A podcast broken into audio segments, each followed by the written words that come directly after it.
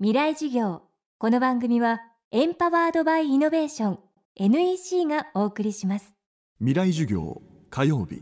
チャプター未来授業。今週の講師は千葉大学特別教授で自律制御システム研究所代表工学博士の野波健三さん。日本のドローン開発の第一人者です。コンピューター制御された無人航空機マルチローターヘリコプター。ドローンが起こしたイノベーションはあらゆる産業サービスの常識を大きく変え始めています。今日は野波さんが手掛け注目を集めている日本製国産ドローンについて伺います。未来授業2時間目。テーマは羽ばたき始めた日本のドローン。私どもの名前はミニサーベイヤーと呼んでいます。ミニサーベイヤっていうのは名前ミニっていうのは小さいって意味ですね。サーベイヤっていうのはサーベイっていうのはいろいろとこう調査するとかそういうことに使われます。ですから小さな、まあえー、空からの調査機調査する機械と。例えば写真を撮って情報収集するとか映像を撮るとか、まあ、そういうもろもろのことが全部これ空からやればもうはっきりね一目瞭然に分かりますから。まあ、そういう意味ではこんな便利なものないのかなと思っていますけどね。特徴はですねいっぱいあるんですけどまず一つは GPS が使えないところで飛べるんです。あと自立で飛べるんです。例えばこういう部屋の中とかそれから橋の下とかトンネルの中とか地下街とか洞窟の中とか。それは私どもの機体はそのレーザーを持っていましてレーザーでこうスキャンしながら 3, 3次元の地図を作るんですね。その3次元の地図を作りながら自分の位置が今どこにいるかというのを認識していくという超ハイテク機器なんですよ。それを飛びながらリアルタイムで作っていくんで。なので実は原子力発電所の事故ね福島原発事故の建屋の中にもすでに入ってるんです。2月10日に入ったんですけどね。今現在あの延べですけど約100機販売してまして皆さん大変喜ばれておりますしそういう最初1期買った方がリピーターになって2期目3期目と今注文が来てそれでまあ量産しないと追いつかないということでもうすでに新たに100機今作って4月以降また100機っていう感じで3ヶ月に、まあ、今年3ヶ月1回ずつ100機ずつ生産する予定で合計2015年にまあ400機の予定です。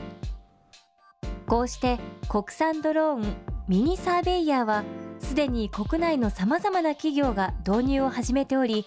これまで不可能だったことが次々と可能になっているんです。最近の面白い例としては、まあ、北海道なんかに行くと農業なんですがいろいろとあの小麦とか、まあ、トウモロコシとか作るんですけどもそれを空上空から 100m ぐらいの高さからずっと写真撮っていくんですね。そして近赤外線カメラっていうのを搭載してるとですねえー、あるフィルターの処理をすると生育状況が分かるんですね。そうすると生育のいいところは非常にある色になって紫色ですかね。で青。でだんだん赤になっていくんです。赤は植物の生育がない。まあ極端に道路とかは赤なんですね。生育がいいところは紫になるんです。でちょっと悪くなっていくと赤系になって黄色とかになる。これは生育が遅いと。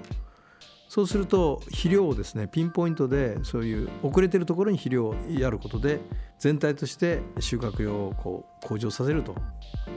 いうことに今使われようとしていますね。これ精密農業っていうんですけれども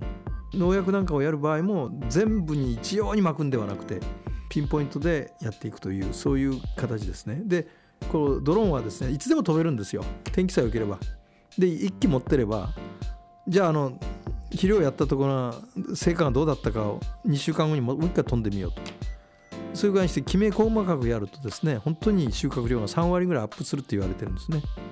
あとですねよく夏場だとですね溺れるじゃないですか。で溺れた人助けに行きますよね。でまたその人も溺れちゃうっていうのはよくあるんですけどもこれからはドローンをつまりね海水浴場なんかに待機させておいて浮き輪を持つんですよ。あれ浮き輪軽いじゃないですか。そしてその溺れてるところバーッと行ってすごい下ろすんです。それで浮き輪があればもう助かりますよね。あるいはねあのよく、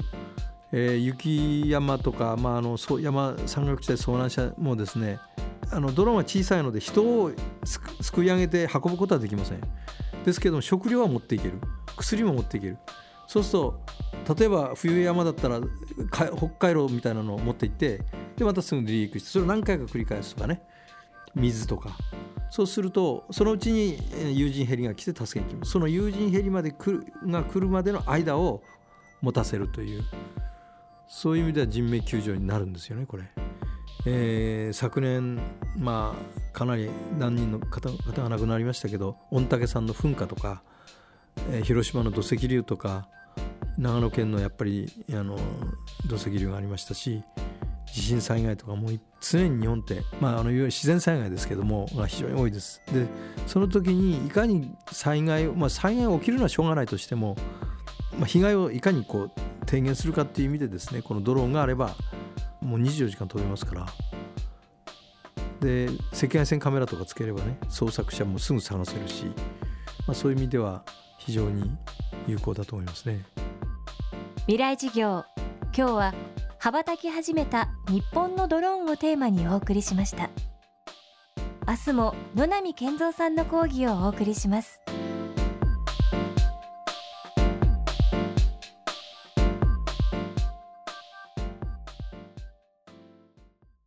未来事業。この番組はエンパワードバイイノベーション NEC がお送りしました。